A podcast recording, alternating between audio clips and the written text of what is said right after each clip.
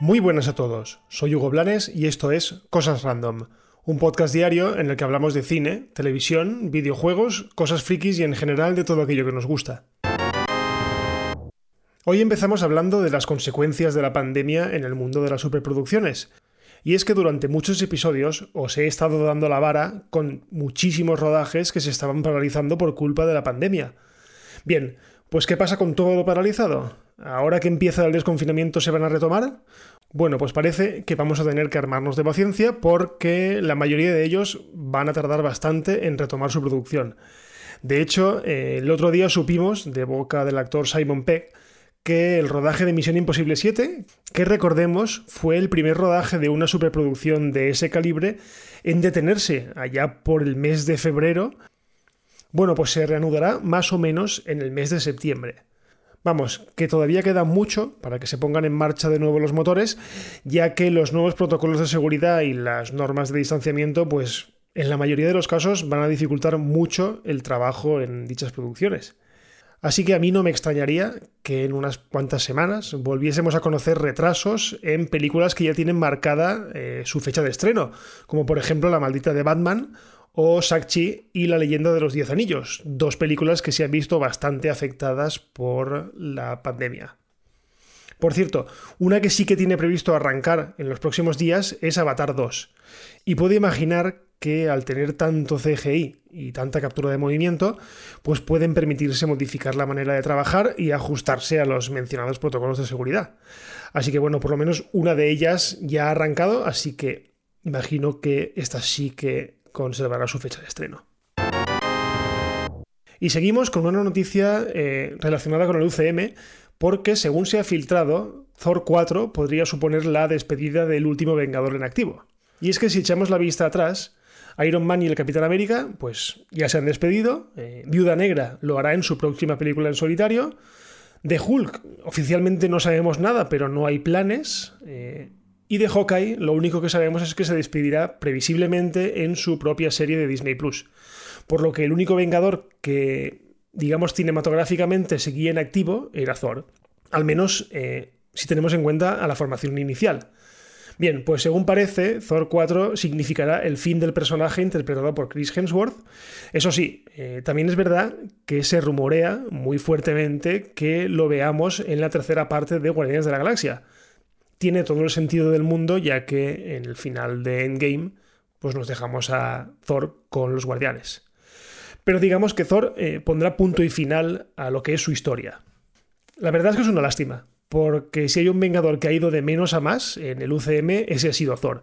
De hecho, han hecho falta tres películas en solitario para que encontrara su propia cara, o al menos su mejor versión, ya que Thor Ragnarok supuso todo un renacimiento del personaje y probablemente por ello y por el director Taika Waititi eh, decidieran darle una cuarta película. Algo que todavía no ha ocurrido en el UCM, porque recordemos que tanto Iron Man como el Capitán América tienen tres películas cada uno y punto.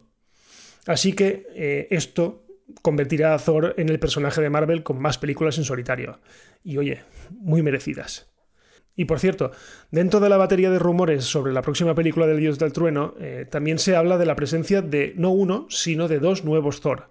Uno, sería el femenino, ya confirmado e interpretado por Natalie Portman. Pero entonces, ¿quién es el otro? Bueno, pues el otro, eh, según los rumores, sería Beta Ray Bill, una especie de monstruo con cara de caballo, o al menos a mí me parece que tiene cara de caballo, y que en los cómics también adopta el, el rol de Thor durante un tiempo. Por cierto, con respecto a Beta Ray Bill, es que me cuesta decirlo, hay una curiosidad en Thor Ragnarok y es que eh, hay una escena en la que se aproximan eh, con la nave a un edificio en el planeta este del personaje interpretado por Jeff Goldblum, en el que se puede ver una estatua gigantesca del personaje. En fin, que solo el tiempo nos dirá si este rumor es cierto o no, ya que Taika Waititi, el director de la película, la verdad es que nos suelta prenda y escucha, a mí me parece muy bien. Y vamos con la última noticia del día, y es que un ejecutivo de HBO Max, eh, concretamente Tony Goncalves, ha advertido a los fans que no se flipen demasiado. Que lo que van a hacer con la versión de Zack Snyder en la Liga de la Justicia no sienta ningún tipo de precedente. Así que mejor que se vayan olvidando de seguir pidiendo revisiones de otras películas como por ejemplo Suicide Squad. Y yo digo que menos mal, porque la verdad es que desde ese anuncio eh, no han parado de surgir iniciativas, cada cual más disparatada. De hecho, la última que he leído es que quieren que Disney haga un nuevo montaje del episodio 3 de Star Wars, eh, La venganza de los Sith, con todas las escenas que descartaron y que no entraron en el montaje que vimos en el cine. En fin, una estupidez tras otra, eh, menos mal, que parece que esto va a ser una cosa excepcional, aunque también os digo que yo me lo espero todo. Porque mira que estaba convencido de que jamás veríamos el montaje de Zack Snyder y mirad dónde estamos. Y termino con una recomendación porque la verdad es que hace bastantes días que no os traigo ninguna, así que hoy eh, os quiero hablar de la última serie que he visto y que la verdad es que me ha gustado mucho. Se trata de Pequeños Fuegos por todas partes, o como se conoce en versión original, eh, Little Fires Everywhere. La serie está protagonizada por Kerry Washington, la protagonista de Scandal, y por Reese Witherspoon, protagonista entre muchísimas de Big Little Lies, eh, Una rubia muy legal o la reciente Morning Show junto a Jennifer Aniston. Está disponible en Amazon Prime y se trata de una de esas historias que empiezan por el final y poco a poco vamos avanzando en el tiempo hasta llegar al punto donde habíamos empezado. Bueno, no os voy a engañar. Eh, la serie tiene tintes culebronescos, eh, pero he de reconocer que a mí un buen dramón de vez en cuando me alegra. Eso sí, recordad que por culpa de la pandemia eh, los doblajes se están retrasando, por lo que de momento solo está disponible en versión original subtitulada en castellano. Así que si os apetece, dadle una oportunidad porque ya os digo, se ve muy rápido y además solo tiene 8 episodios.